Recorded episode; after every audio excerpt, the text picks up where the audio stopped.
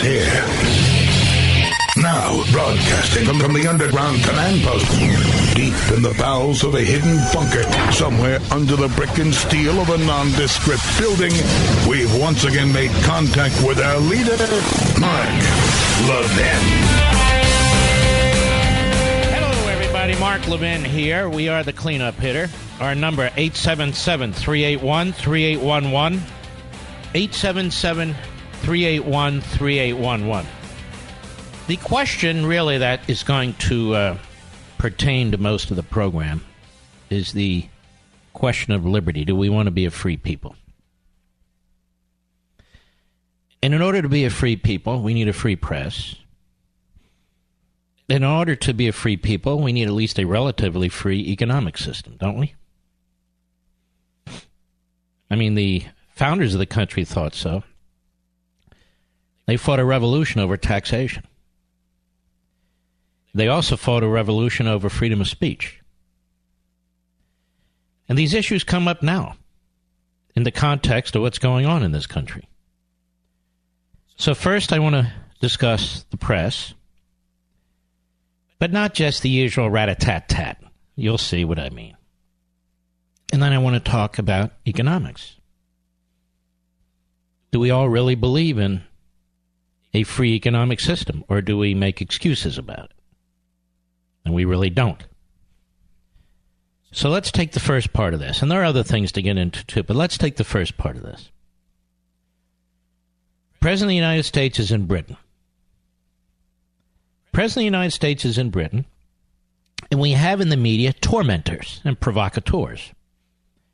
We have some reporters, but they're few and far between, between and they're shrinking in numbers. We have pseudo reporters for the most part. And uh, you have people like Jim Acosta who have as their purpose to draw attention to themselves. And so they disrupt actual events in the name of trying to get questions answered, when in fact, that's really not what they're doing. They never treated Barack Obama this way, and they never would. So there is a hostility, an ideological hostility, a personal hostility with certain of these pseudo reporters toward the President of the United States.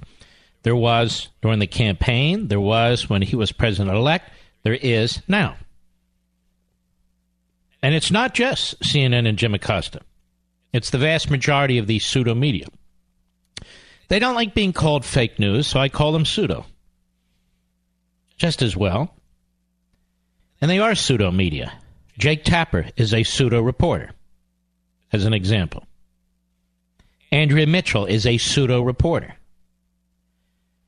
We have individuals who go in and out of government. They'll work for Democrats and in some cases Republicans, but the vast majority Democrats, and then they'll weasel their way back in the media, and maybe they'll go back and work for another Democrat. And that, in the so called pseudo profession that is pseudo media, is perfectly fine. But it's not perfectly fine. They are the Peter Strzoks of the media. And I, and I don't like it, Democrat or Republican, for that matter. Now, in addition, uh, you have uh, these events that go on outside the country now, the President of the United States in England. And is he compelled to take a question from one of the news outlets, which is particularly open in their hostility toward him? And I don't mean from a media point of view, I mean from an ideological point of view. And if he doesn't take the questions of Jim Acosta, if he doesn't allow Jim Acosta to turn a press event with another world leader into a food fight. Does that mean the President of the United States is rejecting freedom of the press, or does it mean that Jim Acosta and CNN, NBC, and the others are abusing their authority? Again, I'm not saying they shouldn't have freedom of speech. That's not my point, or freedom of the press. My point is, what are they doing with it? And does the president have to play along to the demise of his own administration? So let's begin at the beginning. Here is the president with Jim Acosta, who is a well known uh, mudball thrower. Cut two, go. Mr. President, since you, since you attacked CNN, can I ask you a question? Uh, John Roberts, go ahead, John. Can I ask you a question? No, no. John Roberts, go ahead. CNN's fake news. I don't Well, take sir, questions. I don't take questions fake from news, CNN. question. CNN is fake news. I don't take questions from CNN. John Roberts of Fox. You to attack Let's go to a real. You should be able Let's go to a real network. John, let's go. Well, we're a real network too, sir. You're a network, but you're an ideological network. You're an ideological network. Is there a single conservative host on CNN? Well, you know, we're objective. No, you're not. There are left wing hosts on Fox, like Shep Smith is clearly a left winger. And there are others who are more liberal. There are actually some who are actual reporters. There are very few on CNN. CNN has remade itself over the years from a news operation to a MSNBC wannabe operation. But this isn't my point either. I want to continue for a moment. John Roberts took a lot of heat at Fox because he followed up with a question, but he didn't defend Mr. Acosta and CNN. So he was trashed by people at CNN. He was trashed by phonies like David Frum. He was trashed, you know, left and right. that He didn't come to CNN's defense. Is it his obligation to come to CNN's defense? Is it his obligation? No, it's not his obligation because the president is not attacking freedom of the press. He's refusing to deal with an ideologue who's a provocateur and a self promoter. But John Roberts felt the need later on uh, to do just that because he came under tremendous attack by the pseudo profession called the media. Cut three, go. I want to point out, Harris, before we go, something happened at the press conference that I think needs addressing. The, the president called out one of my colleagues, Kristen Welker of NBC, as, as dishonest and said that NBC News was dishonest. He also called out CNN as not a real network, fake news. Well, let me just add that I know Kristen Welker. She's a friend of mine. She is as honest as the day is long. To call her dishonest is unfair. I used to work at CNN. They have fine journalists there who risk their lives uh, to cover the news around the world, and to say that they are not a real network or fake news is also unfair. So just wanted to add that in there. So he felt the need to, and, and maybe legitimately, to defend his former colleagues at CNN. Then he's talking about Kristen Welker. Kristen Welker, uh, who, as I understand it, is a pseudo reporter for NBC. And here's how that went. Cut one, go. Spent the week taking on NATO allies, criticizing Prime Minister May on her own soil. And I, I wonder if, are you giving Russian President Vladimir Putin the upper hand heading into your talks, given that you are challenging these alliances that he seeks to break up and destroy? See, that's such dishonest reporting because, of course, it happens to be NBC, which is possibly worse than CNN. Possibly. Possibly. Let me. Stop. Now, how is this destroying freedom of the press? It's not destroying freedom of the press in the least. In my view, he's giving his opinion. Many of you agree with his opinion. All right, that's enough. Now, why am I going through this? Because I happen to be spending many, many hours now, late at night and on the weekends, and there'll be many, many more studying this issue. The history of the media. The backbenchers will do one of two things. They'll suddenly jump in and do some superficial research or have somebody do it for them, or they'll plagiarize. But mostly, over the weekend, they're very busy doing other things. Now, that said, CNN has an obligation to reveal itself. CNN has an obligation to reveal itself as a media outlet for the Democrat Party. What CNN is doing is poisoning the notion of a free press. No press can be wholly objective or bipartisan or multi-partisan because human beings don't conduct themselves that way, nor do institutions. But they can strive to be. CNN says it strives to be, but it doesn't. CNN has as its purpose. Just listen to the various hosts. They're they're almost a, a conga line that pretty much dances and sings the same way. They have a choir there. They have as their purpose to demean, degrade, and undermine this president. Now, that's perfectly fine. But reveal yourself. Don't pretend you're a news operation. Jake Tapper, you're not a reporter. You can slap yourself on the back and pretend to be a reporter. You're not a reporter. Jim Acosta is a court jester. He's not a reporter. The Democrats love Jim Acosta. Why? The Democrats love Jake Tapper, even though now and then he pretends to be Tim Russert. He's no Tim Russert. Tim Russert was a reporter, one of a handful still in this country uh, while he was alive. But Tapper's not. Tapper's pedigree indicates that he's not. But he's not the only one. Andrea Mitchell. Andrea Mitchell has spent decades trashing Republicans. Decades. Now, we all know this. We're not stupid. We are, at least theoretically, consumers of the news. MSLSD, aka MSNBC, aka not jobs. They pretty much reveal who they are. They don't say they're for the Democrat Party, but everybody knows. You want to listen to the hard left kooks, you go to MSNBC. Now, CNN has surrendered its news operation. It still pretends to be a news operation. It can't go through a damn airport without CNN being on TV because they they monopolize this, as I've talked about over the years. They monopolize it somehow, some way. And so, the president of the United States. This is one of the reasons I couldn't be happier with this president. He's exposed it. He's exposed them. All those decades where these pseudo media outlets went after George W. Bush, George H.W. Bush, Ronald Reagan, and you can go back all those decades. Walter Cronkite, uh, who else? Dan Rather, Tom Brokaw. They were all of the same ilk. Now they behaved themselves a little better, but not much. They were very pretentious about who they were, but still they are and were who they are and are. So here's the point to you Who is damaging freedom of the press in this country?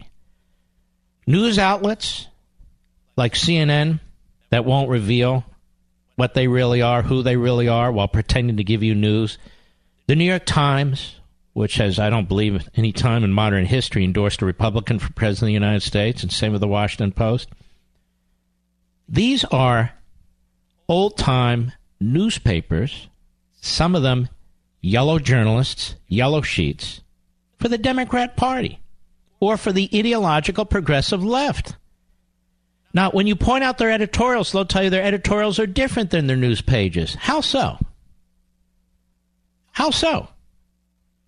Because the editorial pages, truthfully, are more honest than the news pages. At least they call themselves editorials, opinion pages, op eds, and so forth. The news operations don't do any of that. They don't do any of that.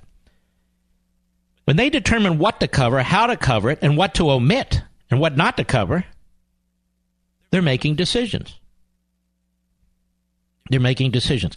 When the New York Times, throughout World War II, throughout the Third Reich, throughout the Holocaust, did everything it could to push that news to the back pages, and they have slapped themselves about it in the past few decades. A little late, I'd say. Was that an editorial decision? Of course, it was an editorial decision. If it had been a news decision, they would have reported about it. But they didn't. Let's talk in more modern times. How long did it take to even know that Barack Obama's minister, Jeremiah Wright, and Barack Obama were as tight as they were, other than conservatives?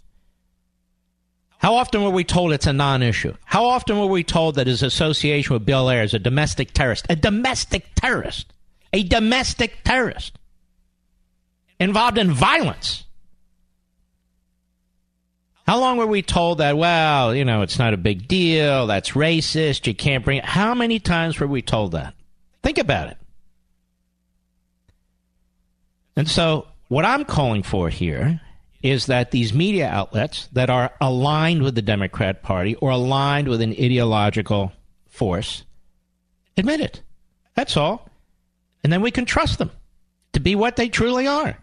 But as it turns out now, you hear this guy Acosta or you hear these other reporters and they have to defend themselves against, you know, Trump and so forth and so all Trump is doing is calling out the obvious.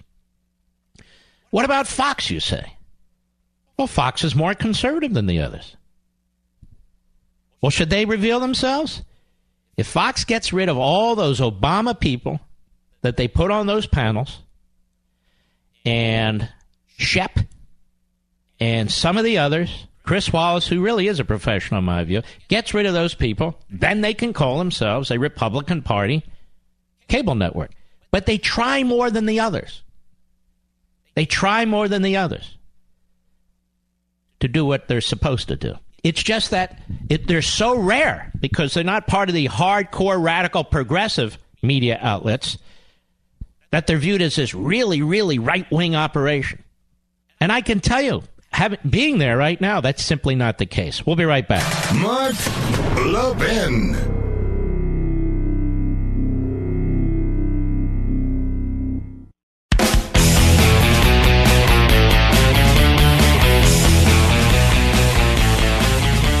What was the media like at the founding of this country? Well, you know, before there was a cohesive country, obviously we had colonies. And newspapers were heavily restricted. There weren't many newspapers.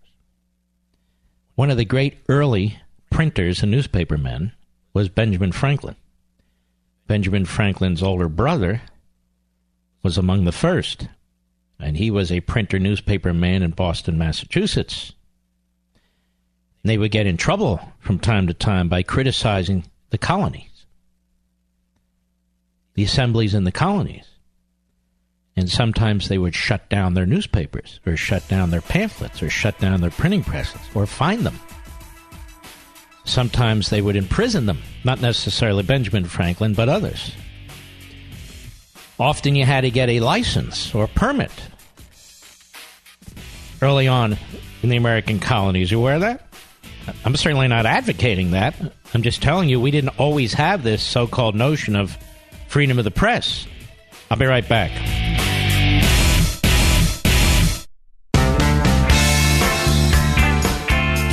Listening to Denali. The Great One. The Great One. And you can call in now. 877 381 3811.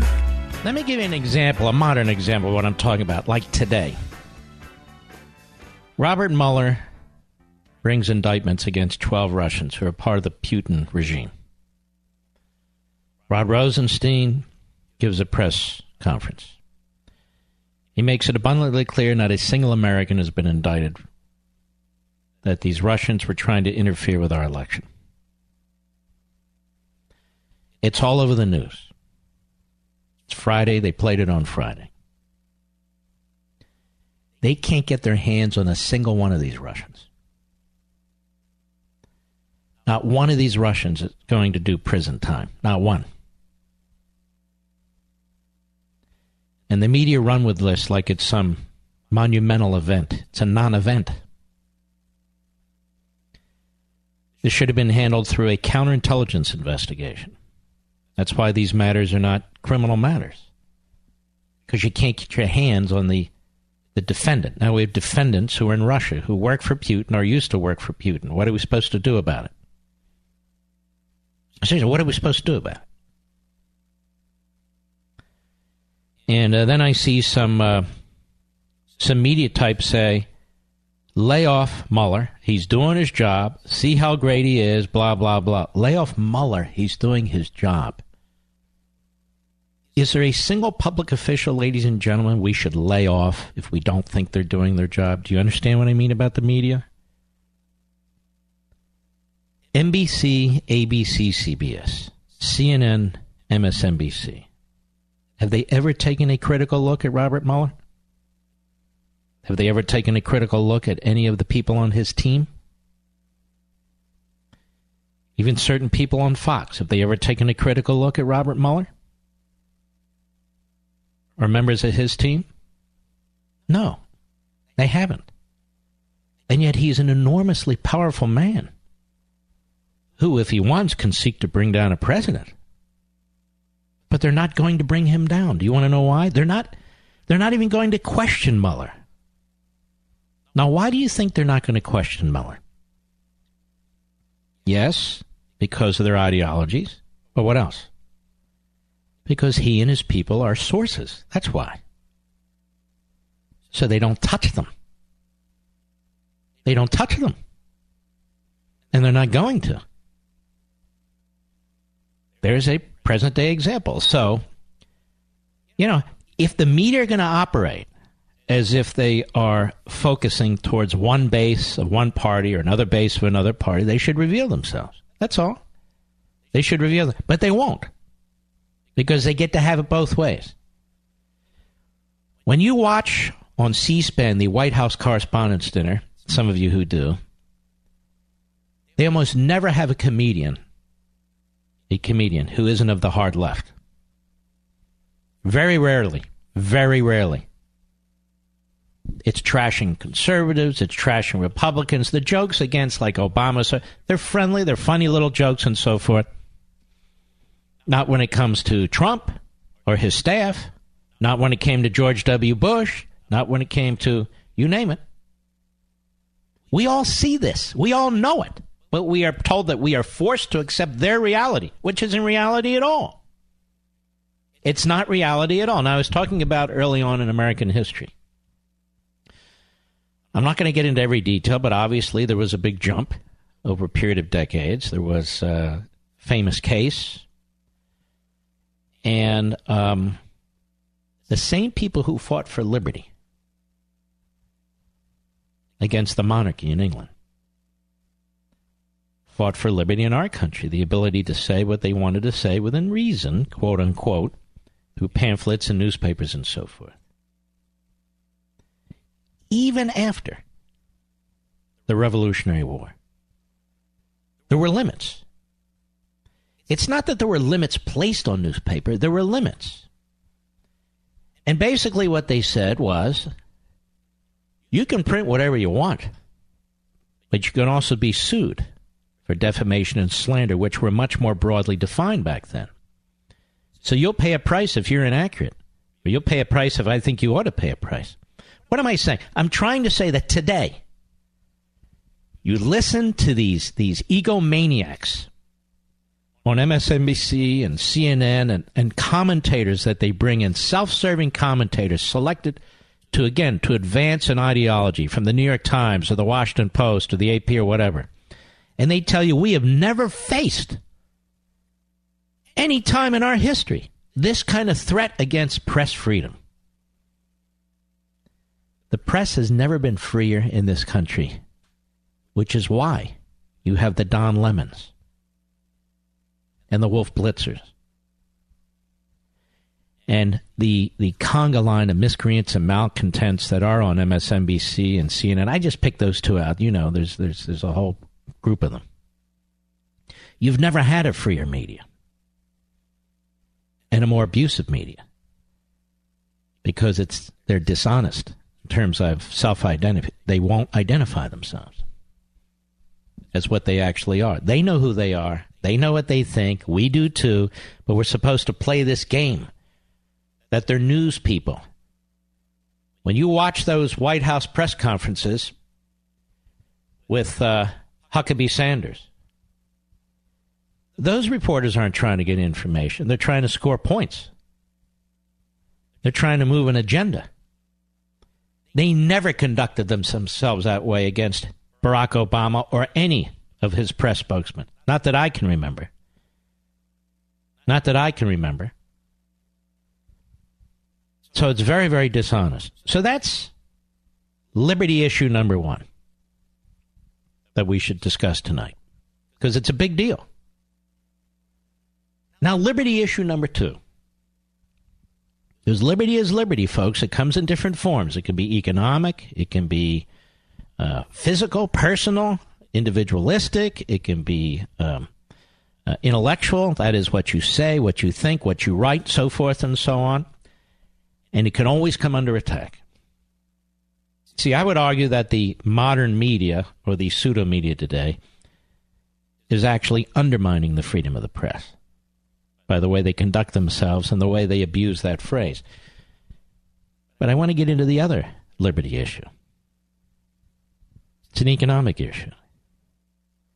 And this is where some of you are going to turn left and just keep going. It's an economic issue. It's as much in the news, or let me check that, it's as relevant as everything I just discussed about the media. And that's trade. Trade. The earliest, earliest civilizations wanted trade, were involved in trade. They wanted to know what's on the other side of the world. What do they have that we don't have? We want what, what they have. What kind of knowledge do they have? What kind of information do they have? Who are they? What are they? You see, to close off trade, uh, just stick with me is to close off, among other things, your intellectual capacity to learn, to gain information, to gain knowledge. Look at North Korea. You've got people over there who have no idea what's going on in the rest of the world. They don't learn about the Enlightenment. They don't learn about Reformation. They don't learn about republicanism, constitutionalism. They don't learn any of that stuff. They're not aware of it. In addition to the material wealth that, that is denied them. Trade is is is is trade in material, it's trade in services, but it's also trade in creativity, ingenuity, knowledge, information. We are the strongest economic force the planet has ever seen because there was a period of time, largely in the 19th century, when we were virtually tariff free. I'm not talking about the rest of the world, I'm talking about us. The left attacks the Industrial Revolution. And now I find so called populists attacking it too. Maybe not directly, but nonetheless. That's why they attack John Rockefeller, Mellon, Carnegie, Ford, not talking about their political views, robber barons, they used to call them. They and others brought us mobility, electricity, heat in our homes, air conditioning in our homes. They and others propelled this nation into an economic juggernaut the planet has never seen before. And despite all that you've been told and learned, the vast majority of people in the United States benefited from it and would benefit from it. And would benefit from it. As would those parts of the world that engaged in it. Capitalism. We should not be afraid of material that is available overseas. We should not be afraid of products and services that are available overseas. We should not be afraid of knowledge and information that's available overseas. If other countries are afraid, that's their problem. If they want to be poor, that's their problem. If they want to be dumber, that's their problem. I'm not talking about when they steal our technology. That's a whole other issue. I'm talking about trade. What is trade?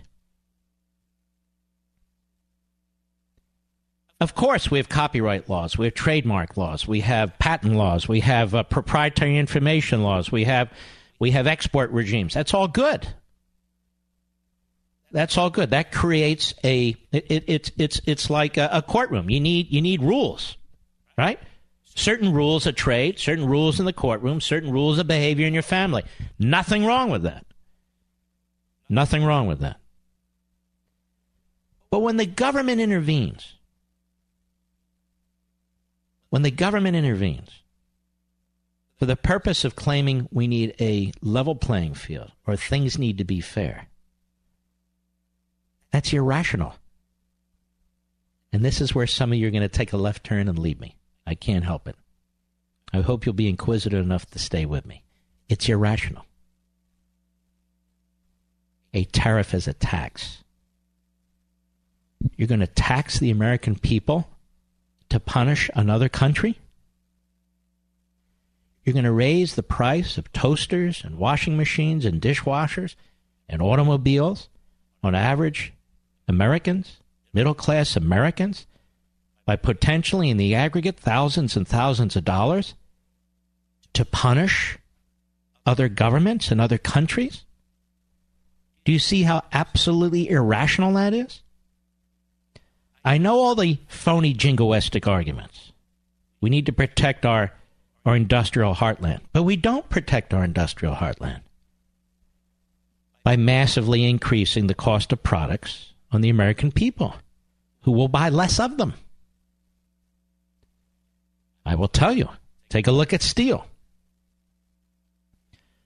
We have a huge tariff placed on steel now. If any country wants to sell steel into this country, well, let's just pick one Canada. Canada, which is which sells most of the steel that we get overseas to us, not China, Canada. A 25% tax. That tax isn't on Canada. That tax isn't on Canadian steel companies. That tax isn't on the Canadian taxpayer. That tax is on you. Now, our domestic companies, they're very competitive. They don't sit still and say, all right, good. Good. Now we can control foreign imports of steel by driving up the price to the American consumer and American businesses. GM, Chrysler, Ford, the assembly line men and women who work there, last time I checked, they're not billionaires and millionaires. They're hardworking American citizens. They're blue collar citizens who work with their hands. Well, they're going to be affected negatively. Now, these American steel companies that you think are so patriotic, they raise their prices too. You know why?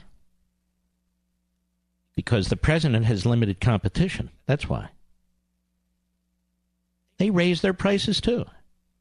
You raise 25% of tax on steel coming into this country on the American people these steel companies don't sit here and say, you know what, we're going to we're going to drop our prices. You know what they do? They increase their prices because now's the time to really make it. And we subsidize that, subsidize that kind of behavior. And so, in order to protect maybe 5,000, 10,000, 20,000 jobs, we lose 200,000 jobs downstream. Is that liberty? Is that what makes a country wealthy? All right, I have to take a break. We'll be right back. Mark Levin.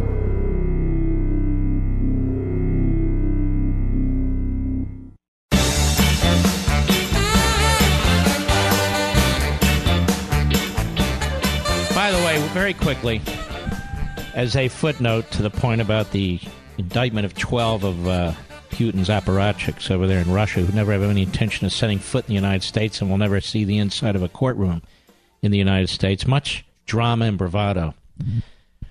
I agree that if somebody is trying to interfere in an election in a democratic society, they should be punished. And I agree, particularly if we can get our hands on them, they should be indicted.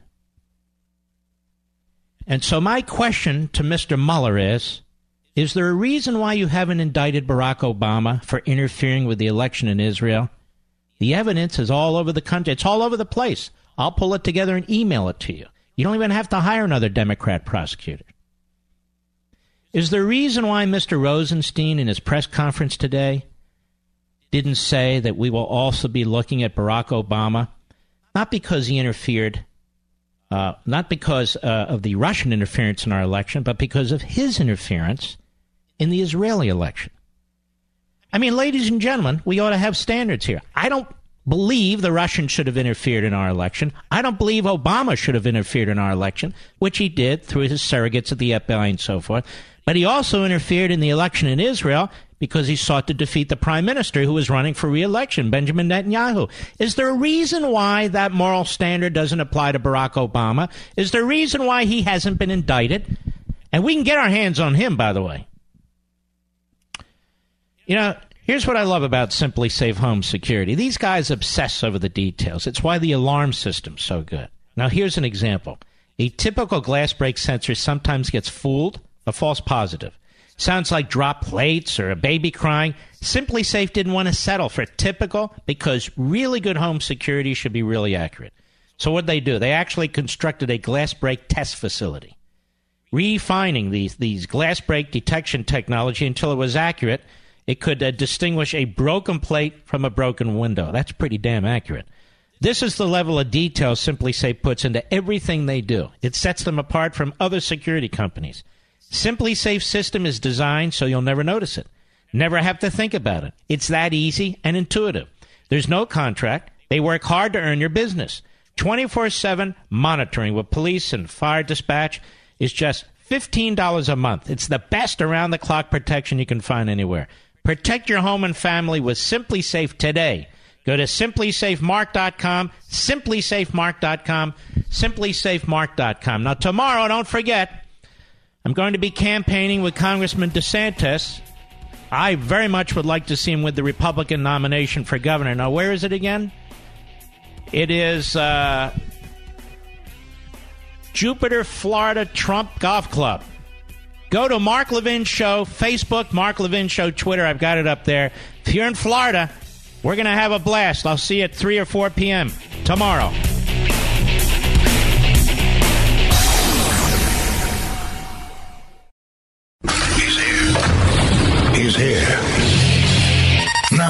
Broadcasting from, from the underground command post, deep in the bowels of a hidden bunker, somewhere under the brick and steel of a nondescript building, we've once again made contact with our leader, Mark Levin.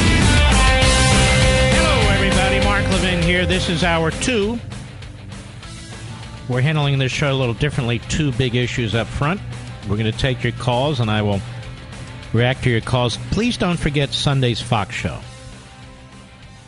10 p.m. Eastern, 7 p.m. Pacific. I think we call it Life, Liberty, and Levin. Am I hearing a noise or something? No? Do you hear that, Rich, or am I wrong? What is that noise? No. I don't know what that is. Anyway, um, there it is again. It is? We can't turn it off? I don't think, whatever that noise is, I, I can't stop it. All right. Anyway, so um, on Life, Liberty, and Levin on Sunday, 10 p.m. Eastern, 7 p.m. Pacific, I'm having Shelby Steele on. He is terrific. I don't want you to miss it. Seriously, you're going to be talking about this show. I've never told you this before. I think you're going to be talking about this show for a long time. So I hope you check it out. It's a perfect way to end your week, and I know you're about to begin it but it's great. 10 p.m. Eastern Time. It's a lot of fun, too. Go to rondesantis.com, I'm told, and you'll get all the details about where, when, how, what, which, what, uh, for the event tomorrow. I look forward to seeing as many of you as possible. Just to circle back on my footnote from the first hour, uh, I watched this Rosenstein up there doing a press conference about these 12 Russians they indicted. Well, they might as well uh, indict 12 Norwegians or 12 uh, Zimbabweans or, uh, or uh, I don't know, whomever they want, because they're never going to see, the, the, they're never going to be in this country. And then, and then you see, Mueller's really doing his job. He's really getting to the bottom of it. Getting to the bottom of what? I think we knew the Russians were interfering in our life. Mueller was the former director of the FBI. He was the director of the FBI before Comey. And nobody ever asked, what the hell did the guy do as FBI director when the Russians were trying to interfere with our life? Didn't just start in the 2016 election. What did he do? I'm quite serious. They hold him up like he's this magnificent figure. He's a knucklehead. Nothing magnificent about the guy. All right, so the issues we have are liberty, freedom of the press, and capitalism, including trade. Give it your best shot. We're going to start with a gentleman by the name of Rocky, Tampa, Florida, on the Mark Levin app. How are you, Rocky? Hello, Mark. I am doing well, and you are like my idol. I have learned so much from you. Thank you. And thank you for all the work that you put in. Mark, you, you. are the rudder of political exactness. And I propose to you that we have a horrible image problem in the perception of political, um, viewing the perce- political spectrum. You know, it's left and right and center. And these fibbing liberals would have you believe that uh, Fox News is so right wing, and yet sometimes they're left of center. So I got to thinking the Constitution should be our center point. And that's where the bird flies. It's right there on the Constitution. Everything to the left of that would be to the left, and everything to the right of that would be to the Isn't this sort of what I've been saying for some time now? When you look at the political spectrum, it's really a circle. And on that line, not in the middle, on the line at the bottom of that circle, we constitutionalists slash conservatives, because we believe in the, the founding principles of the country. To the left, as you go around, it gets more and more leftist, leftist, and then at the top, it is, um, you know, Marxism to the left of that as it comes back towards constitutionalism, you have progressivism, and so forth. Then when you go back to the top point, you have uh, some form of fascism, if you will. And then as you move down, you have, you know, this, that, and the other. But I could not agree more. I've espoused this myself that I don't want to call us moderates or centrists because that's, uh, that's again, they have their own definitions. We are, as you point out, we are the center of the spectrum. If you believe in the founding of the nation, we are the center of the spectrum. You and I, and this, this magnificent, beloved, massive audience, we are defending the center. We're defending the heart and soul of the nation. We're not on any wing. We're not right wing. We're not extremists. We're nothing of the sort. So I agree with you, Rocky. By the way, is your real name Rocky?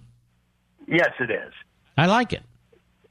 Thank you. You'll All see right, me buddy. running up and down the steps. All right, well, take care of yourself. Well, you won't see me doing that, that's for sure. Brian, New York, Sirius Satellite, go. Hey, Mark. Um, so I just want to talk about how the the idea that the tariffs will reduce a trade imbalance are, are based on the fallacy of the trade imbalance. You know, if you go back to when humans started trading, which was why we call it trade, it was barter. And what money does is, whether it's dollars or yen or euros or wampum or precious metals or whatever it is, it gives us a baseline to compare our values of things against. Right. So we don't have to constantly decide whether my goat versus your tomatoes versus the tools that the guy down the street made and try to constantly figure out the values because we have a baseline. Exactly. If things are properly priced, there is no trade imbalance because you're getting a value in a product that you're paying, in theory, an equal value of money for. When you impose a tariff, because Now, let's stop. Before you get to that, this is a very important point. Trade is, involves individuals or individual companies, that sort of thing.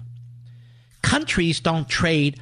Here's a hundred billion dollars, and now you only gave us a hundred and fifty billion dollars. Therefore, we have a fifty billion dollar trade deficit.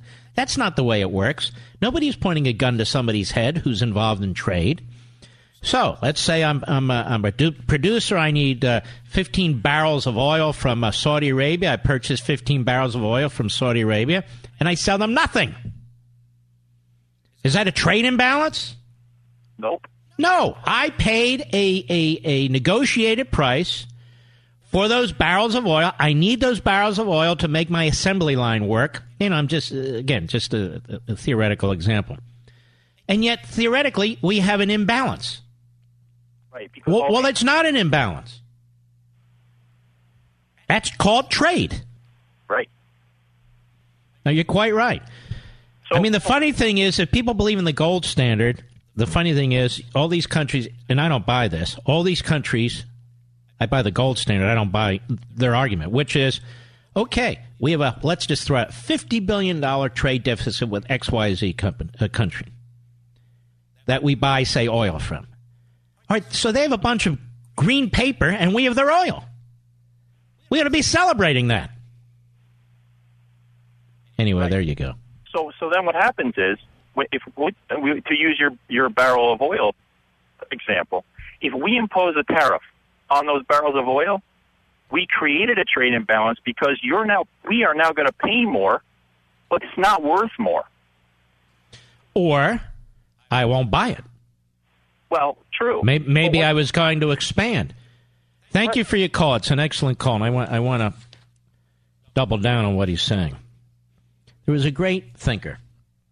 His name was Henry Hazlitt, and he wrote a little book on economics. Turned out to be a big book, not in terms of size, but in terms of its influence. He was a newspaper man, but anyway, he wrote a book called Economics in One Lesson. It's, I think it's over half a century old. You ought to get it if you haven't. Go on Amazon and get it. Economics in One Lesson.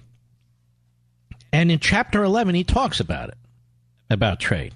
Just a common sense guy. And I want to address what he says.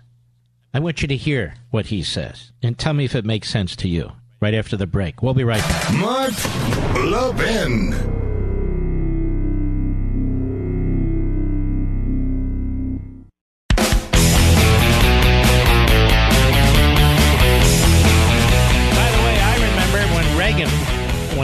At one point, there were a million people in the street protesting him. The left in Europe is very stupid. Like the left in the United States is very stupid. The left in many parts of the country, look in uh, Israel, they're stupid. They're just stupid. They're all stupid. Uh, but in any event, Henry Hazlitt, Economics in One Lesson. He wrote, Let's look at this matter. Let's see the effect of imposing a tariff in the first place. Suppose that there had been no tariff on foreign knit goods, that Americans were accustomed to buying foreign sweaters without duties, and that the argument were then put forward that we could bring a sweater industry into existence by imposing a duty of $5 on sweaters. There'd be nothing logically wrong with this argument so far as it went. The cost of British sweaters to the American consumer might thereby be forced so high that American manufacturers would find it profitable to enter the sweater business. But American consumers would be forced to subsidize that industry.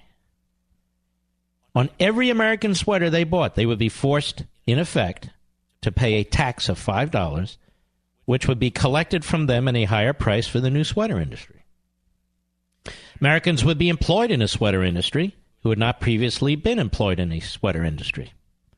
That much is true but there would be no net addition to the country's industry or the country's employment because the American consumer had to pay $5 more for the same quality of sweater. He would have just that much left, left over to buy anything else. So the $5 wouldn't be able to go to buy something else manufactured by another industry and other employees. The consumer would have to reduce its expenditures by $5 somewhere else. In order that one industry might grow or come into an existence, a hundred other industries would have to shrink. In order that 20,000 persons might be employed in a sweater industry, 20,000 fewer persons would be employed elsewhere. It's actually worse. But the new industry would be visible. The number of its employees, the capital invested in it, the market value of its products in terms of dollars could be easily counted. The neighbors could see the sweater workers going to and from the factory every day. The results would be palpable and direct, but the shrinkage of a hundred other industries, the loss of 20,000 other jobs somewhere else, would not be so easily noticed. It would be impossible for even the cleverest statistician to know precisely what the incidence of the loss of other jobs had been, precisely how many men and women had been laid off from each particular industry, precisely how much business each woman, uh, each particular industry had lost, because consumers had to pay more for their sweaters.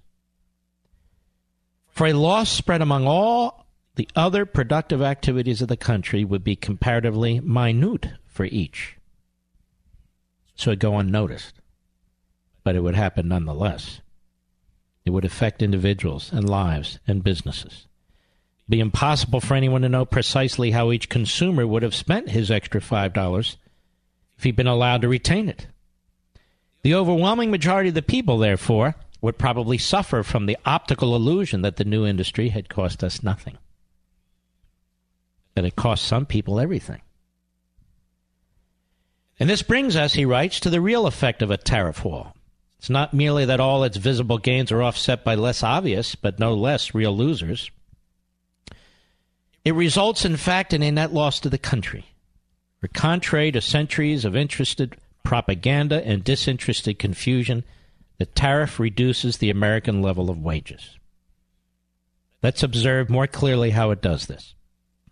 We've seen that the added amount which consumers pay for a tariff protected article leaves them just that much less with which to buy other articles. There is here no net gain to industry as a whole.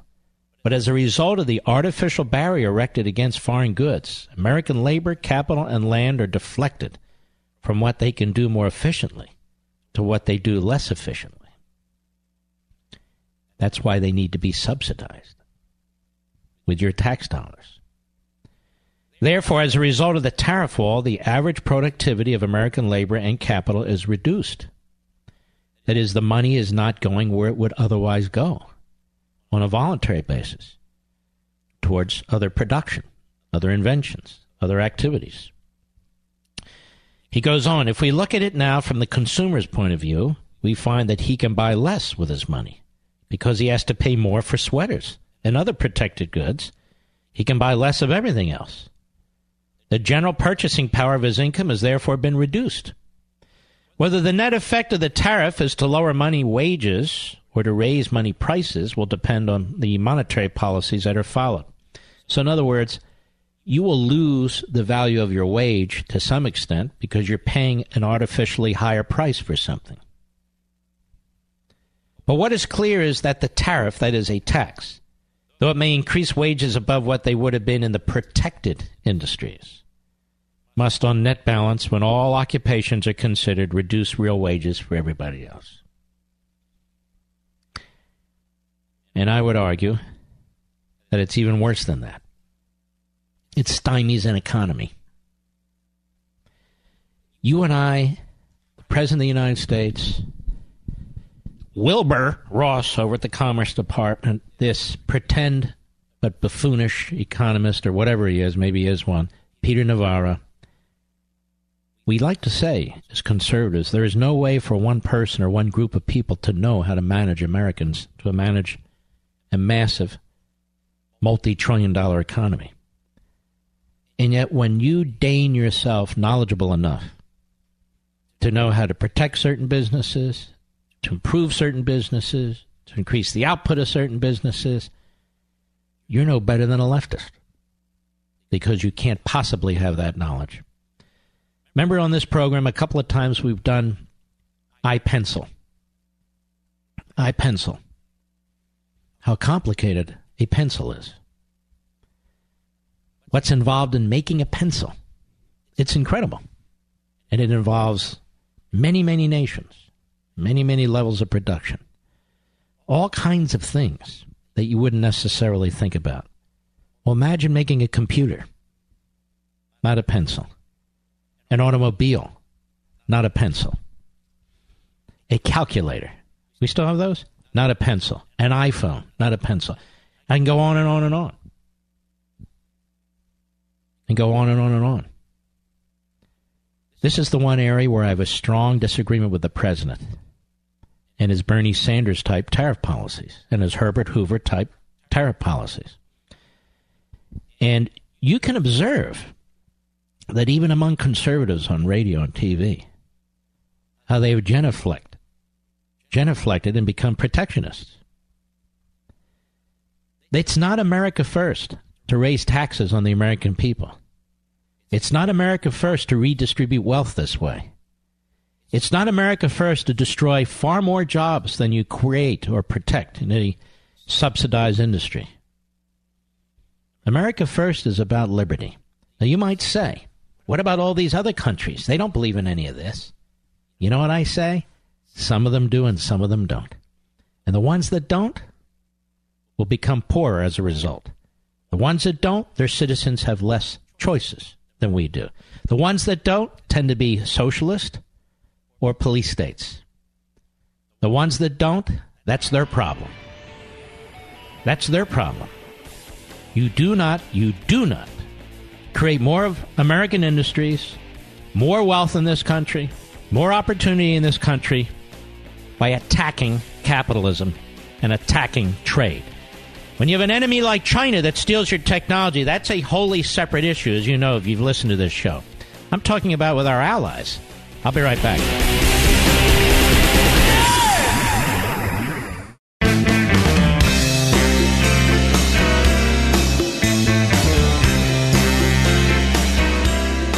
Some hosts talk about the news. Mark Levin influences the news. Call the Mark Levin Show now at 877 381 3811.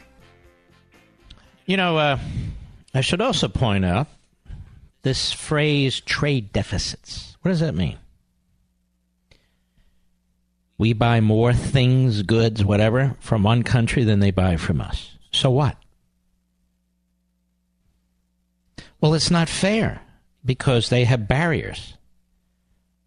Well, that means that their people are limited in what they can purchase from us. They're less free. They have less choices. There'll be less opportunities for them. Just as tariffs would not work and do not work for us, they don't work for other countries either. And that's why these countries get increasingly desperate. Like China is quite desperate right now. Its banks are very weak. Europe, their economies are a joke compared to ours. Why would we want to copy them? Why would we want to copy them? You know, if we had the closest thing to free trade possible, and we never have had it in a pure form, where do you think foreign currency would flow? Do you think it would flow into these these repressive economies, or do you think it would flow into our economy? It's like water. It would flow into our economy. You think if we have a $50 billion trade deficit with a country, I don't even know what that means. It means that we buy more than they buy from us. It doesn't affect our treasury. It has nothing to do with government funds. It just means we buy more from that country than they buy. Well, it's not fair because they have these tariffs in place. In other words, they tax their own people if they buy stuff from us. So, you know how we're going to get even? We're going to tax our people, the American citizen, to get even with them. Is that the dumbest thing you've ever heard? It's the dumbest thing I've ever heard. Except the 12 indictment of Russians who will never see the inside of American courtroom while Barack Obama is running free, having interfered with the Israeli election, and nobody's indicting him. That's pretty dumb, too. You know, it's no secret that I love my Casper mattress. Their engineers have done a marvelous job creating an exceptionally comfortable sleep experience. It's made falling into bed a whole new experience, and get a Casper and you'll understand why it's not just my favorite mattress, it's the internet's too. Casper has three unique mattresses to help you sleep cool and comfortably year round. The Wave is engineered to relieve pressure at 36 different points. The original Casper is more breathable and comfortable than ever. And the Essential is innovation at a great price point. All mattresses are designed to coddle and comfort your every move, plus provide the perfect support for every position you sleep in. Discover why Casper has hundreds of thousands of happy customers like me, like my family. Try your Casper mattress for 100 nights in your own home with free shipping and returns.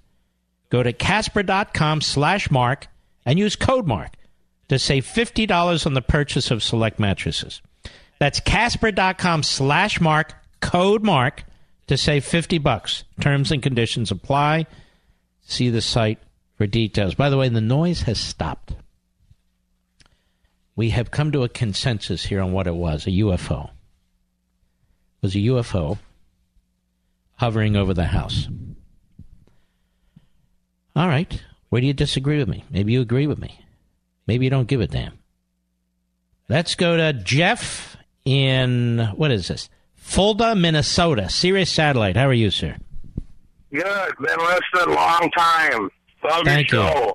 Thank you. Uh, I'm an uneducated farmer, and these tariffs are killing me. Yep. What what do you grow? Corn and soybeans. And man, I buy as much corn as I can, brother. I love corn. Uh, but You- it's sad. I grow. Say again? You don't eat the corn I grow. Yeah. Uh, I- you don't eat field corn. I'm No, no, I don't- trying to figure out my phone to get back off speaker. I'm in my pickup driving. Yeah. But there's farmers all over this country who have an, a negative effect from these tariffs. Uh, in the last three months, the price of our commodity has went down so bad. I don't know what we're going to do. Let me explain to people why it's gone down in your case. Because farmers across the country produce more than we can consume in this country. That's how wonderful our farmers are. That's how effective and efficient our farmers are. And they are the best in the face of the earth. And so they have they grow their crops in advance. Obviously, they plant their their seed and crops and so forth in anticipation of these markets.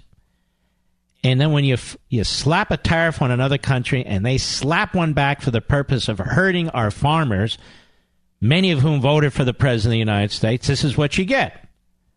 And Jeff now is suffering as a result of these tariffs over the last three months, you said, correct? Correct. So while one industry, those guys are smiling, they're happy. We've got massive taxes. If anybody dares to buy steel from another country, or dares to buy aluminum from another country, or dares to buy lumber from Canada, you know the tax on the on the American consumer and American business is through the roof. And so, wouldn't wouldn't we all like that? Wouldn't we all like that? 1% of the United States. Say that again. The American farmer is 1% of the United States. Yeah, but you know what, Jeff? People like me, we show up at the grocery store and we expect the food to be there. It's so ridiculous. And if we can't feed our family, how am I supposed to feed your family? I agree. It's terrible. And this this took place with the Smoot Hawley. This took place uh, in the Depression. The farmers got whacked first, and then everything else followed. It's very frustrating for our U.S. farmers. All right, my friend, and I, I'm sorry about this. I really am. It's terrible. There's, it's unnecessary. Thank you for your call. I mean, obviously, uh, I didn't run for president, but what I would have done is gotten together with all of our allies and then focused on China. How to control what China's doing, which is stealing our technology, stealing us blind. You know, that's absolute lawlessness. In some cases, it's it's really uh, as close to an act of war as you can have. But we're not talking about that in cases uh, in which we're dealing with allies. We're not. And the vast majority of people in this country are not farmers. He said 1%. All of us, however, eat food. All of us are consumers. And you're going to get whacked one day, too, because the president's thinking of a 25% tariff on automobiles. And if you work for the UAW, or you work for one of those uh, contractors or one of those uh, sub companies that provides parts and so forth, you are going to get clobbered. Because uh, the impact, in addition to uh, the tariffs on steel and aluminum, uh, will be severe. So I'm the one who believes in making America first, and you make America first by embracing as much capitalism as as as, as, as possible uh, by growing through wealth creation. That's how you create. Not by protectionism, not by taxing, not by subsidies, not by tariffs. Again, I have a national security exception when it comes to China. China is our enemy. China is our enemy. China seeks to replace us as what? What is it with this Dershowitz all the time? When he's uh, he's at Martha's Vineyard, he's got the Skype camera up his left nostril. I, I don't understand what's going on here. Okay, okay, they don't like you at Martha's Vineyard. Then get the hell out of there.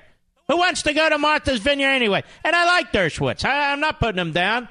Go to Nantucket for crying out loud. What do you want? I don't know. I walk out there. People love me. People hate me. People don't know me. It's the way it is. All right, let's continue. Frank, Livingston, New Jersey, the great WABC. Go. Yes, uh, I'm calling in reference to uh, the unfairness of the uh, tariffs, uh, Mark, not only do I disagree with tariffs, period, just like you, but the way that they're being administered. I'll give you an example. Your favorite enemy is China. I buy some items from them that I cannot purchase here in the States for customers in the steel industry. So what happens is, is I have these rolls ordered. It's been since January. So now they come over here and we get that 25% increase. Well, why? That's totally unfair. These things have been, you know, eh, eh, on the go since last January, and it takes six months. There was no thought process to what will happen. What's going to happen to some of these ports when little guys like myself cannot uh, uh, afford it and say, the heck with it, I'll just leave it there? Well, Now it's you- an it's an interesting point you raise because it does affect the ports, doesn't it? Absolutely. Absolutely. And you got all those union guys at the ports too, the longshoremen. Yes, exactly, exactly. But the, this whole thing was not uh, thought out very well, and we know Mr. Wilbur Ross also in the steel industry, and uh, let's just say he's not a very, very nice person. I'm not big on him at all. He's made 2.3 billion dollars, crying all the way to Congress for protectionism, for tariffs, for subsidies. He buys these companies cheap, and then he uh, then he gets uh, he, he uh, it's called crony capitalism. Exactly. That's what it I, is. I with you, Mark. Keep up with the good show on Sunday. I love it. I join every weekend. Thank you. I know, I know you're going to love this Sunday. Don't forget. I appreciate it, Frank. Thank you. Jeffrey, Denver, Colorado, on the Mark Levin app. How are you? I'm doing well. Thank you, Mark, and for taking my call. Yes, sir. Um, I spent some time today reading through the Mueller uh, indictment of the Russians, and I was struck by paragraph 37 where it said, starting in or around June 16th and through the election, they released emails stolen from individuals affiliated with the Clinton campaign. And then they, there was another comment that said, the conspirators also released documents they had stolen in other spearphishing operations, including those they had collected in 2015 that collected emails from individuals affiliated with the Republican Party. Hmm. I have heard nothing about leaked emails or stolen emails from the Republican Party. Mm-hmm. Well, that's interesting. Very interesting. All right, Jeffrey, I appreciate your point. Kathy, Bend, Oregon, the great KBND. Go. Hi. I am taking it back to your opening uh, point about the media and how Yes, they ma'am. try to um, show that, point themselves to be unbiased. But we have heard time and again, starting with uh, that I can recall, um, Sonia Sotomayor talking about how she would be a better judge because of her, she's a white Latina and it brings her experiences to her judgments.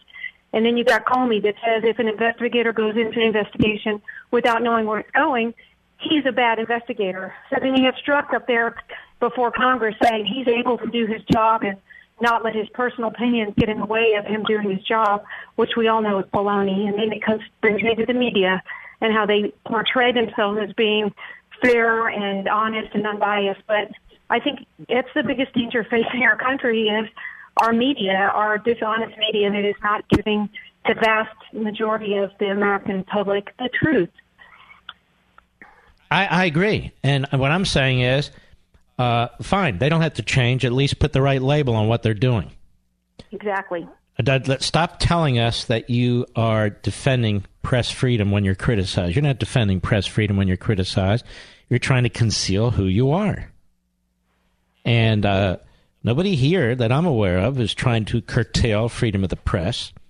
I mean, we conservatives are the one who defend the Constitution and the Bill of Rights. Uh, it is the progressive statist left that does not. So if MSNBC wants to be, uh, you know, insane left, fine.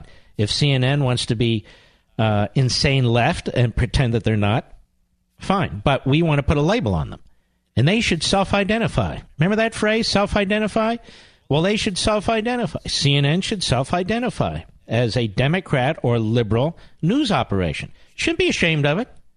That's what they are. MSNBC should self identify as a radical left news organization, or better yet, media operation is what they actually are. Just be honest about what you're doing. Stop playing game. We all know what you're doing.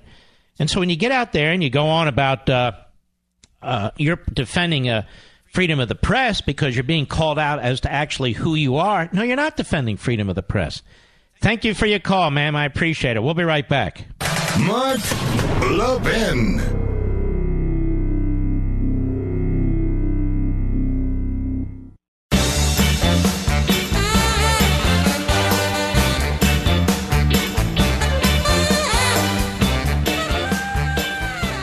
Can put a dent into your summer plans quite like your car breaking down. You're hit with a huge repair bill out of nowhere, and all the money you saved for a special trip, like an island getaway, now has to pay to fix your car. Well, when you have extended vehicle protection like I do from Car Shield, you don't have to worry about these unwelcome surprises. Now, look, if your car breaks down after the manufacturer's warranty expires, you could be out of pocket thousands of dollars just to get it fixed. Replacing your engine alone can cost thousands. Even a simple repair to a sensor can cost over a thousand bucks. And there's nothing simple, by the way, about today's cars. They also provide you 24 7 roadside assistance and a rental car while yours is being fixed for free. Now, if your car has 5,000 to 150,000 miles, doesn't mean you have to pay high repair bills. Car Shield administrators have paid out close to $2 billion in claims, and they're ready to help you. Save yourself thousands in future car repairs and don't worry about missing out this summer. Get covered by ultimate the ultimate in extended vehicle protection like I did for our 2010 Camaro. Call 800 car 6100 and mention code Levin or visit carshield.com and use code Levin and you'll save 10%. That's carshield.com code Levin L E V I N or call 800 car 6100 mention code Levin a deductible may apply. Good question. From John in Orlando, Florida, Sirius Satellite. Go. Yeah, Mark, uh, I love listening to your show, but I have a, I'm, I'm not a supporter of tariffs, but I have a question for you. If tariffs are so bad, go for it. Why does China have an eight and a half percent growth rate compared to the United States at only two and a half percent? Uh, well, there's a lot of reasons for that. China uh, devalues its currency, and so um, they make their economy look bigger than it is. Uh, so they devalue their currency. Now, if we devalued our currency, it would affect your savings, wouldn't it? But it would don't affect. you think hold on, I'm, I'm, ans- I'm answering. It would affect your pension. There's other things that affect it too. When you have a smaller economy, uh, it's easier to grow it to a bigger extent. But you could pick another country. If they have a high inflation rate, you could say their GDP has increased 20%. It doesn't really matter. So all things have to be equal, and they're not. Yeah, but I, don't you think though, if a tariff is utilized properly and instead, uh, Well, sir, if you're right and I'm wrong, then we ought to have 100% tariff rates on everything. Then we'll have a 50% GDP.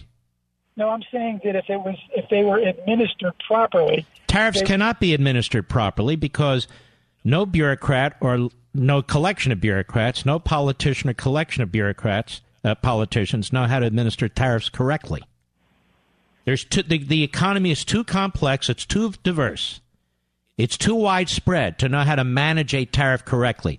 You put a 25% tax on steel coming into this country, just start thinking about the products that contain some level of steel, the assembly lines that are involved, the parts that people have to purchase in order to work on assembly lines and so forth. You heard the gentleman just call. You got contracts that are in place back in January, and all of a sudden you're hit with a tariff, and all of a sudden the contract's out of whack.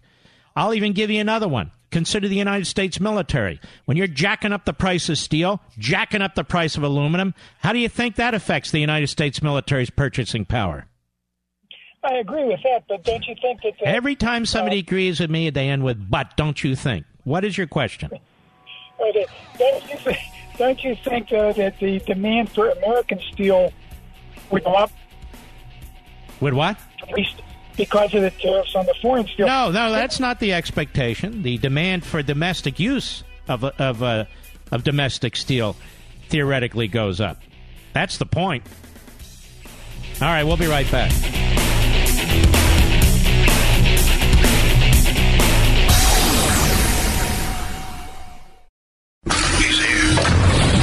He's here. Now, broadcasting from, from the underground command post, deep in the bowels of a hidden bunker, somewhere under the brick and steel of a nondescript building, we've once again made contact with our leader, Mark Levin.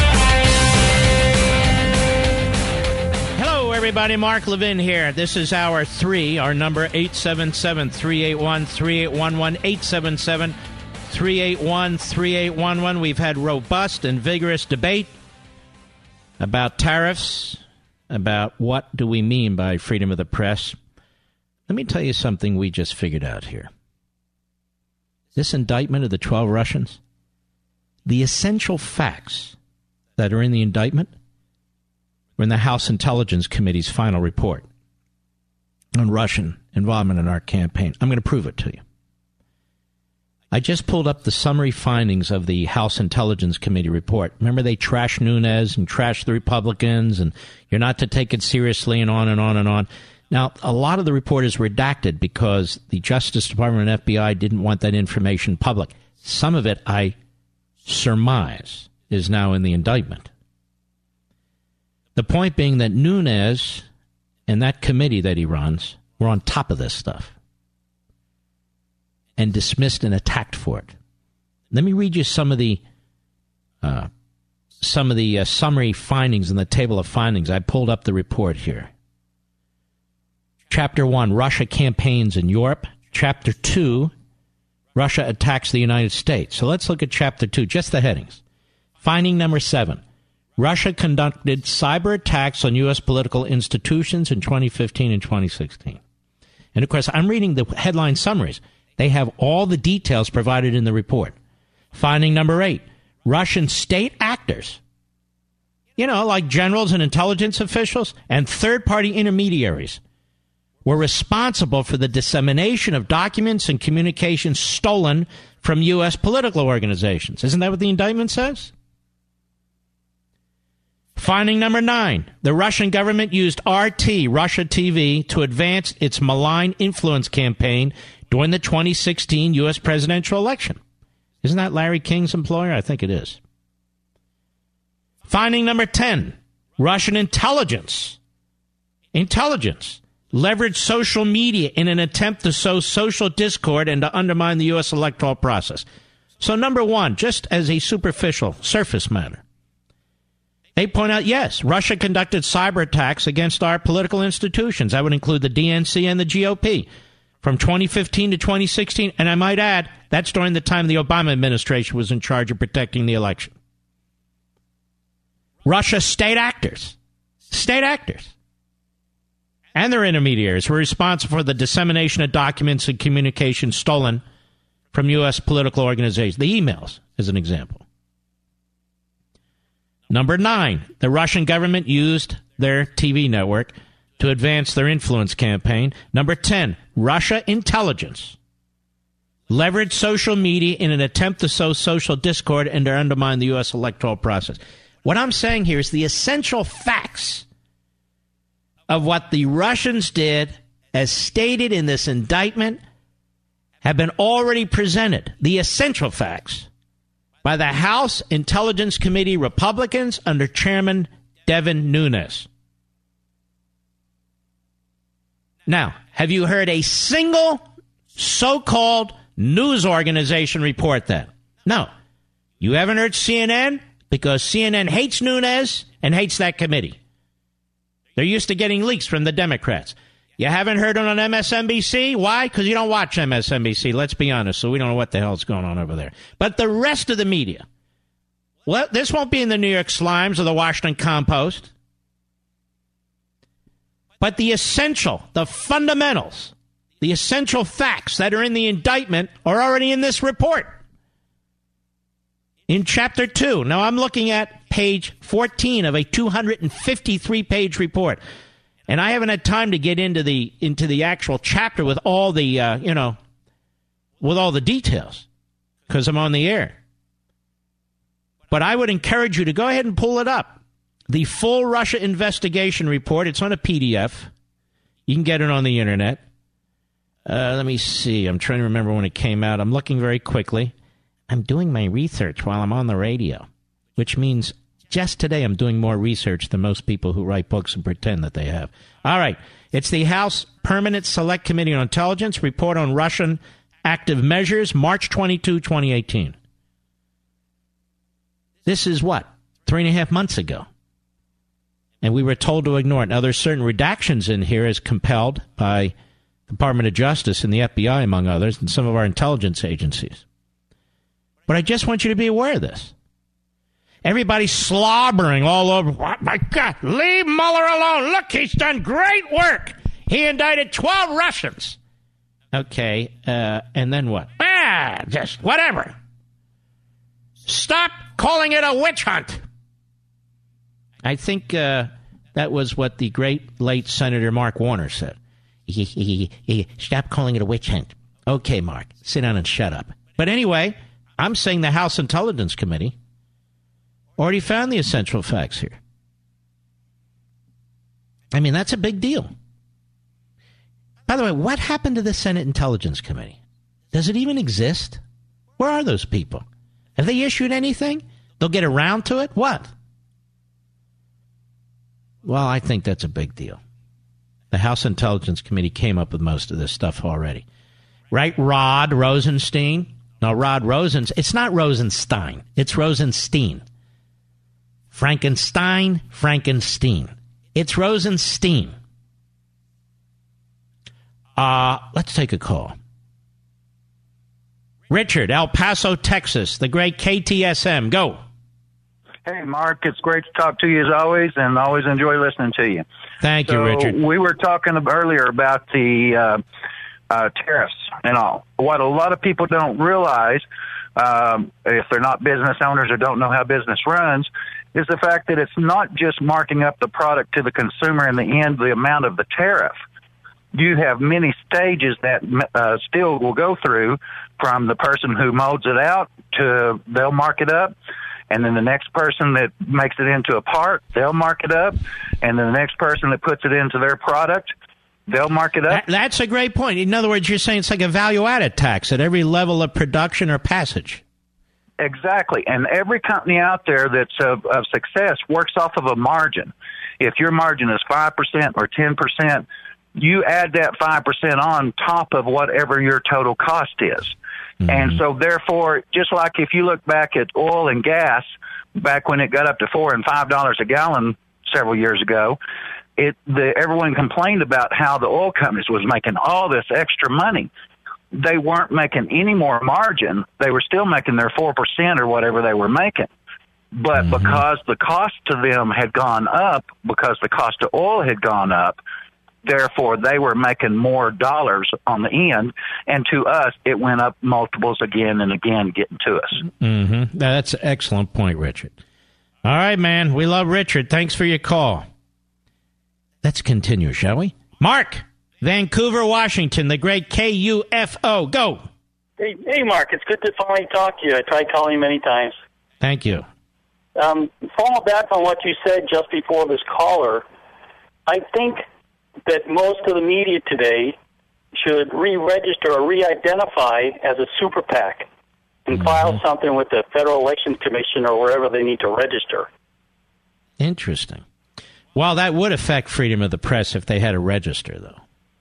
Yeah. Why don't Why don't they just label themselves? Why don't they? Why Why can't we get honesty in labeling here? We get we get it on other products. I mean, let's be honest. These are corporations.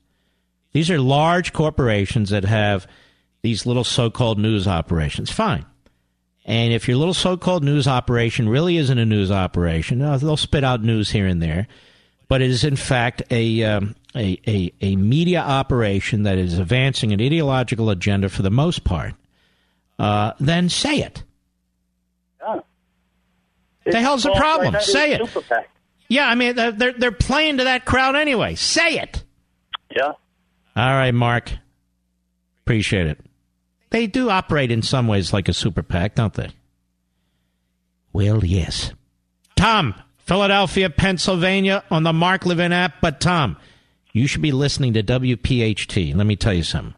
You're that right. is a that is a great station, and I'm now live on that station, my home station. Go ahead.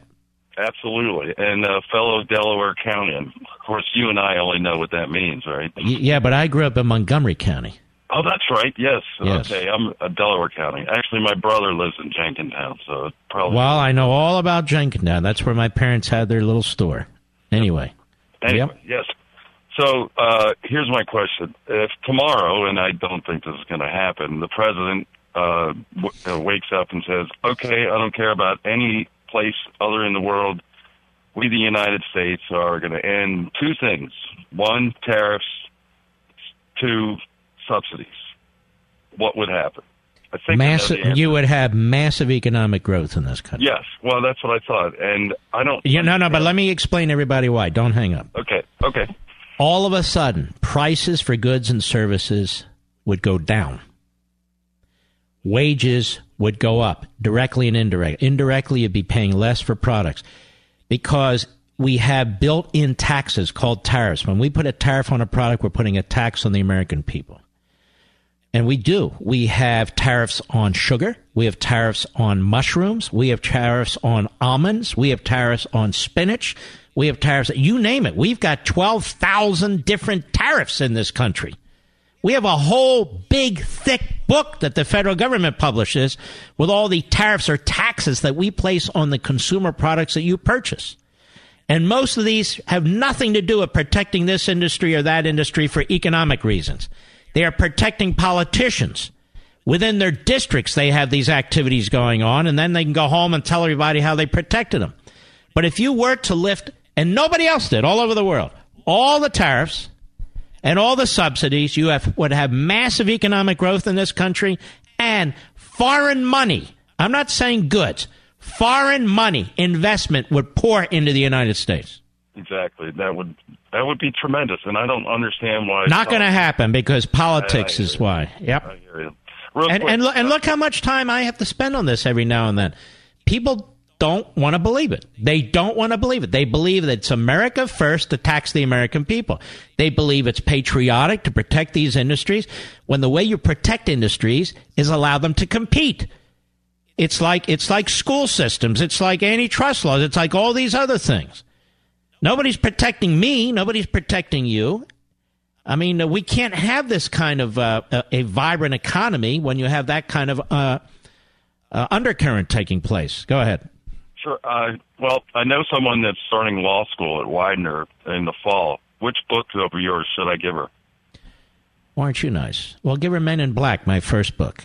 Well, that was my first thought, but I well, hold on a ask if I second, Rich. Do we have any copies? We have one left. Don't hang up. We're going to send you a copy, sir. You give it to her, okay? I am thrilled. Thank you, Mark. All right, Tom, take care. We need to get more of those. They're still in print. So call over to Regnery, Mr. Producer, and just tell them we need a, we need a handful of them. All right, thank you. They probably only have the paperbacks. I don't think you can get a hardback anymore. It's a damn good book. My first book ever, Men in Black, about the judiciary, so forth. We'll be right back. Mark Levin.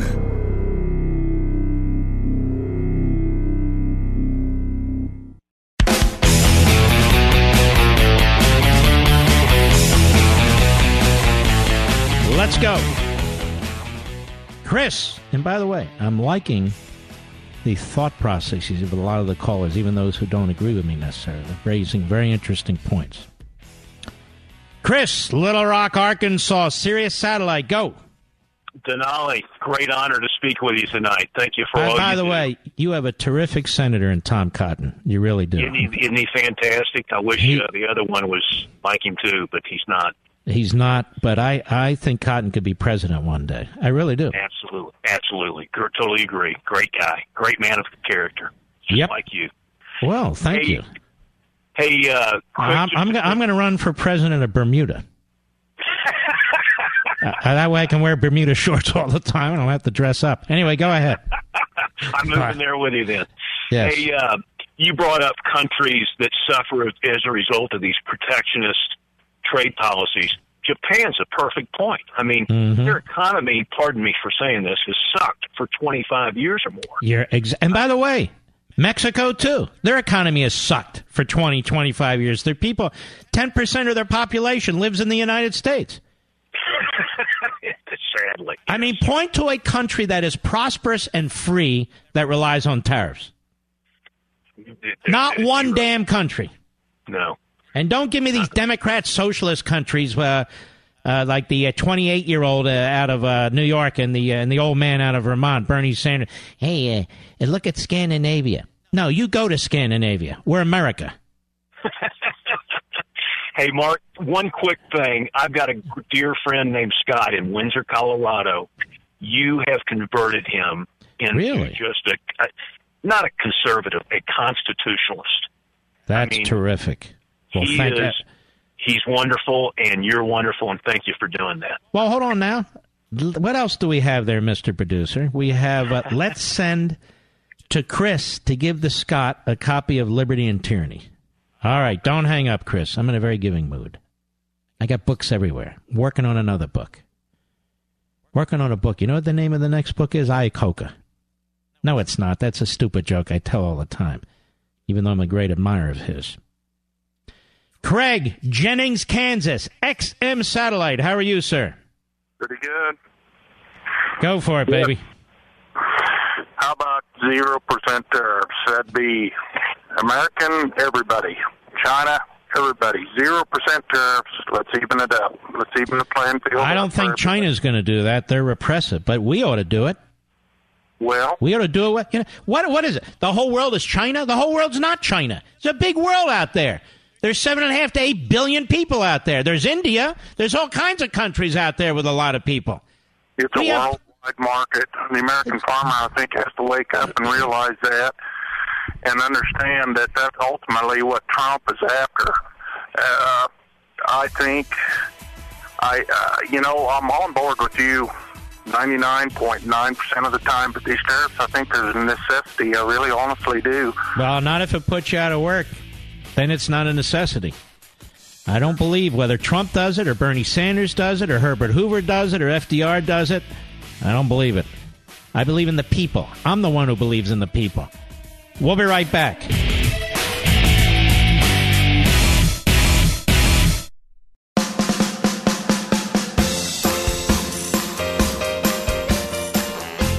Mark Levin, radio's principled patriot. Call in now at 877 381 3811. You know, it's been a while since I've spoken about Imprimis, the nation's largest publication of conservative thought. Published by Hillsdale College, Imprimis is always outstanding and always free. But I really want you to read this month's edition. It features Vice President Mike Pence's message to Hillsdale's graduating class. It's a message that will teach you, challenge you, and inspire you. You have to read it. 3.8 million Americans receive Imprimis for every for free every month. And those folks share their issues on average with two other people. You know what that means? 11 million Americans will read this important message by our terrific vice president. You should be one of them. His words will help ground you in the teachings and traditions that are our greatest inheritance as Americans, the same teachings and traditions that are the surest foundation of a boundless American future. Every month, Imprimis equips you to defend and promote the principles of liberty, of civil and religious freedom, and our American heritage. And let me tell you something. Hillsdale College really is a shining college on the hill. And it's due to the leadership, the vision of the president of Hillsdale College, Larry Arnn. He is second to none. He also happens to be a dear friend. Visit levinforhillsdale.com. That's L E V I N for Hillsdale.com to get your free subscription, starting with this inspiring speech by Vice President Mike Pence. That's levinforhillsdale.com, levinforhillsdale.com. By the way, during the break, I was thinking because there was a piece up on the TV about uh, voting on whether or not to abolish ICE. And the three Democrat sponsors now are concerned because Paul Ryan, the speaker, has decided, okay, let's vote on it. Let's get everybody on record. And now they say, well, I don't know if I'm going to vote for it. I don't know. Here's my take. Then vote on abolishing the IRS right afterwards. What do you think about that, Mr. Speaker? Can you support that? Then I got to thinking further. The Democrat Party abolish ICE, the second biggest law enforcement arm of the federal government that is intended to protect you and me and our communities. They eviscerate the United States military when they control the executive branch and undermine it. They've been undermining local law enforcement. You realize the Democrat Party's done far more damage to this country than the Russians? And I despise Vladimir Putin. I despise that government. I always have. I'm not one of these code pink Republicans. But the Democrat Party is doing more damage to this country just as Mr. Comey, Mr. Strzok, Ms. Page, McCabe, the rest of those clowns, Mr. Uh, what's the jerk on TV? Uh, Brennan, Clapper. And every time I hear Clapper, you know, I do the expecting the lamp to turn off or turn on. But anyway, uh, those people, their interference in our election, none of them. Nobody's getting indicted around here. Only the Russians. Although we're going to indict them way over there. And then I just want to reiterate what I said earlier in the show. Mr. Rosenstein, Mr. Deputy Attorney General, Mr. Mueller, if that is your name, I have a question for you. If you believe meddling in elections is a crime, and it is. If you believe meddling in elections to affect the outcome of election is a notorious act, that there needs to be punishment for it, then I will ask you yet again why have you not charged Barack Obama for meddling in the Israeli election? For committing acts of espionage against uh, members of Congress, Jewish organizations, the ambassador from Israel to the United States, clandestine activities against the Prime Minister of Israel. I'm being quite serious. They set up this phony uh, NGO, non government organization they washed and laundered money from the State Department through it for the purpose of influencing the outcome of the election in Israel. So, why hasn't anybody been indicted for that? Why hasn't Barack Obama been indicted for that? Instead, you're indicting Russians? Fine, indict a thousand, indict all the Russians you want. And by the way, another question. That's going to be raised by Scott from Ranch Rancho Mirage, California, on the Mark Levin app. Scott, what was your what was your point? It's relevant here. Two points, Mark. First, um, why doesn't Trump take the high road and tell Mueller and Rosenstein to file a complaint against Russia and Putin in the International Court of Justice? Well, Trump doesn't tell people who to indict, but I like the rest of your point is we know that Putin was behind this. His generals, his intelligence officers, the hackers. They have a whole building filled with these people who have uh, as their uh, as their mission to uh, commit acts of cyber warfare. I think the legitimate part of your question is why didn't they indict Vladimir Putin? Yes, that was a question. That was a question I had. Yes. What's your next point, sir? It, if Putin was behind it, why not indict him? You're in Rancho Mirage? I am. You must be surrounded by all kinds of libs. Anyway, what's your next point? Um, I know that you have pointed out repeatedly that um, the Office of Legal Counsel has rendered a couple of opinions that indicate that an employee or an official. Now, they indicate that the position of the United States Department of Justice is that you cannot indict a sitting president. Go ahead. Okay, well, the Office of Legal Counsel also gave an opinion that Trump's travel ban was legal. And Sally Yates, as I understand it, was the first acting attorney general or attorney general who refused to comply or she was the acting attorney general. She had been a holdover from obama. She had been the deputy attorney general because the democrats held up the sessions confirmation. And you're saying yes she blew it off. Yes she did. And she was fired. And i i've watched rosenstein when he was asked in, before congress about those opinions and he smirked. And I'm wondering if Are you sure he smirked? Because I think that's a permanent facial condition. Okay, well, I question whether they have an intent not to comply with. Well, they're going to have a tough time doing that because uh, the president's lawyers aren't stupid. If if the issue is uh, teed up, they'll go right into federal court and argue, among other things. This is the official Department of the Department of Justice position. They can't just change it because we have a new president or change it after the fact. Uh, so I think the the president's lawyers would have a terrific argument. All right. Well, Mark, those are my two comments, and thanks for talking to me. Scott, thank you, buddy. Take care. Jimmy, Brooklyn, New York, the great WABC. Go. The communist agitators and organizers closed down U.S. mines, railroads, and factories between 1919 and 1921. And then the agitators sent a letter to Lenin in Russia requesting he send professional revolutionaries Lenin did. Now, I got this all from the communist press. Lenin did. And when these foreign communist agents were rounded up and sent back to Russia, Lenin welcomed them home. And by the way, it was a young J. Edgar Hoover involved in a lot of these roundups. And now I'm hearing conservatives denounce J. Edgar Hoover saying that Comey did as much damage to the FBI as J. Edgar Hoover. The Soviets have been active in this country forever. The so-called peace movement, the anti-nuke movement. Let, let's slow down. So one of the things you're saying, Jimmy, is that the Russians, the left, they've had a, a many decades long campaign to try and destroy J. Edgar Hoover's reputation. Is that what you're saying? Right. And J. Edgar Hoover has been vindicated. Now, everybody could make mistakes, but anybody does research, even on uh, Joe McCarthy, some of the latest stuff that came out of the Soviet Union or some of the uh, the Venona intercepts that were deciphered, uh, right. it was actually worse than uh, Joe McCarthy was claiming. Every part of our Mm-hmm. government had enemy agents in it. They were promoting each other. They were referencing, giving references to support each other throughout the government. And this was going on for decades. And Jimmy, and Jimmy, we've learned, and our, our dear friend Professor Kengor has written about this multiple occasions. We learned that the line of the Senate, Chappaquiddick Ted Kennedy, the Cape Cod Orca, Ted Kennedy, literally, directly tried to influence the reelection effort of Ronald Reagan by working with the Soviets in the Kremlin. the tour of the country with Gorbachev to denounce the Reagan defense buildup. Mhm. The meddling is there, and the ones who've been colluding for Decades. By the way, did the Democrats, they even want to hear about that?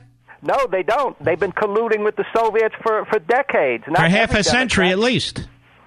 It, exactly, exactly. And Frank Marshall Davis, Obama's mentor, Yes. was a very important communist agent. In fact, he was so important that he was on a special list to be arrested immediately if we ever had. He does that, but it doesn't matter. He's not Stormy Daniels. You understand? yeah, that's true. That's true. All so right. if you want anybody who was uh, colluding with the Soviets, you'd look at a guy like Obama. I mean, he was friends with a communist terrorist. How many people do you know that could be friends with a communist terrorist, and nobody makes an issue of it? No, in fact, when you, when you bring up Bill Ayers and so forth, they told you to be quiet. Exactly. President Roosevelt was surrounded by people with Soviet connections. Well, we know about Alger Hiss, don't we? Alger Hiss, Hopkins. Then it was the You're not you're not allowed to bring up Alger Hiss. Why is that? Well, liberals defend communists for some reason. I mean, you could ah. theoretically be a liberal and not a communist, but somehow they defend them. I guess people on the left stick together or something. All right, Jimmy. I appreciate your call very much. You take care of yourself. There's been another major security breach, and this one by the marketing firm Exactis, maybe the largest to date. The personal information of 230 million people was leaked.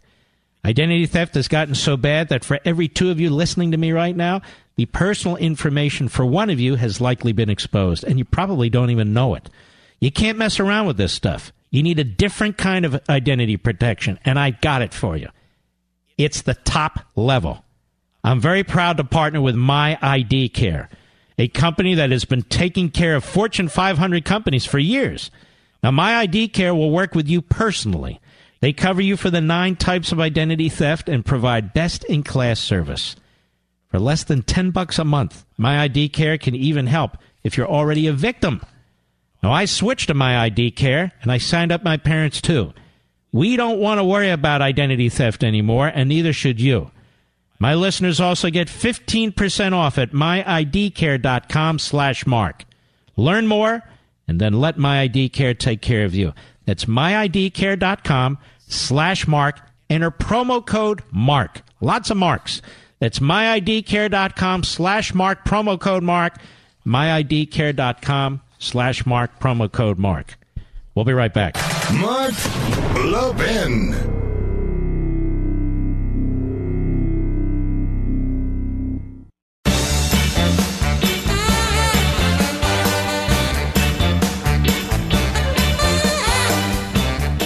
Hank Harker Heights, Texas, the great WBAP. Go. Yeah, thanks for taking my call, Mark. You got it. From the standpoint of uh, uh, tariffs, you know, it, it's a two-sided coin. From the standpoint that, uh, take for instance, Nucor, a steel producer in the United States. Well, they may charge a premium somewhat for their steel, but it's American steel. And so is that not I, good? I, I know, but if I'm building a building and I got to sell the building, or I'm building a building and I'm putting apartments in it and so forth, it doesn't matter to me. I'm trying to get the right price so I can charge other people the right amount of money. Well, uh, so I, mean, I mean, I mean, when the uh, there are very few Americans that go around and say, "I want to pay more for something." I haven't met one yet. I haven't met one yet. When people want, if they're buying a condominium, they want it cheap. They're taking out rent on an apartment, they want it cheap, or as cheap as they can get it. They're buying an automobile, they don't say, "Yeah, throw on twenty seven hundred bucks because it's domestic steel." I don't know anybody does that. We got uh, washing machines in this country. They've gone up the highest amount they ever have in a three month period. They've gone up 9% because of the amount of steel that's in there. Uh, steel has gone up uh, 40%. Now, the Secretary of Commerce, domestic steel, has said he's going to investigate the profiteers, see what's going on. What's going on is a rational response. You're limiting the amount of steel that can come into this country, and so domestic steel makers are increasing their price because the demand for domestic steel has gone up. And the only people good? who benefit, no, it's not good because the people who have to buy that steel, the people who work on automobiles, automobile parts, the people who are on the assembly lines, who work on all kinds of uh, uh, products for our kitchens and so forth and so on, their jobs are on the line. Well, when China was dumping steel on us, China gives us 5% of the steel that we get in this country. 5%. So China is a boogeyman on that. I despise that government. They're not a boogeyman on a lot of stuff. It's Canada that was the biggest exporter of, of steel into this country. And yet, domestic steel was still 70% of the market. 70% of the market. All right, Hank, thanks for your call, my friend. Now, ladies and gentlemen, we've had a wonderful discussion here tonight. I want to thank you very much. Shabbat Shalom to all my Jewish friends and to my Gentile friends, too.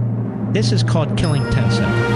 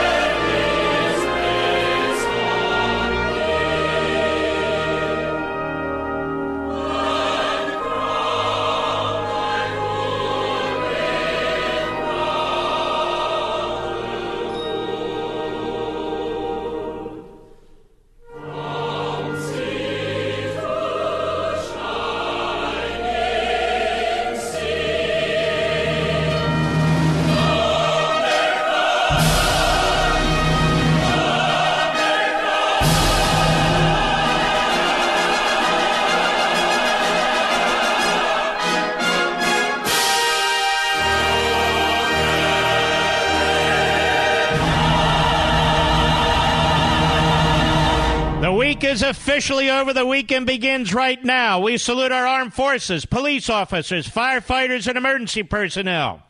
Good night, Spritey. Good night, Griffey. Good night, Pepsi. Good night, Smokey. And good night, Zelda. I will see you Sunday, 10 p.m. Eastern, Life, Liberty, and Levin on the Fox News Channel. Get Al Qaeda. Get Hezbollah. Get Hamas. Get ISIS. Get all those subhuman cockroaches. God bless you, and I'll see you on Monday.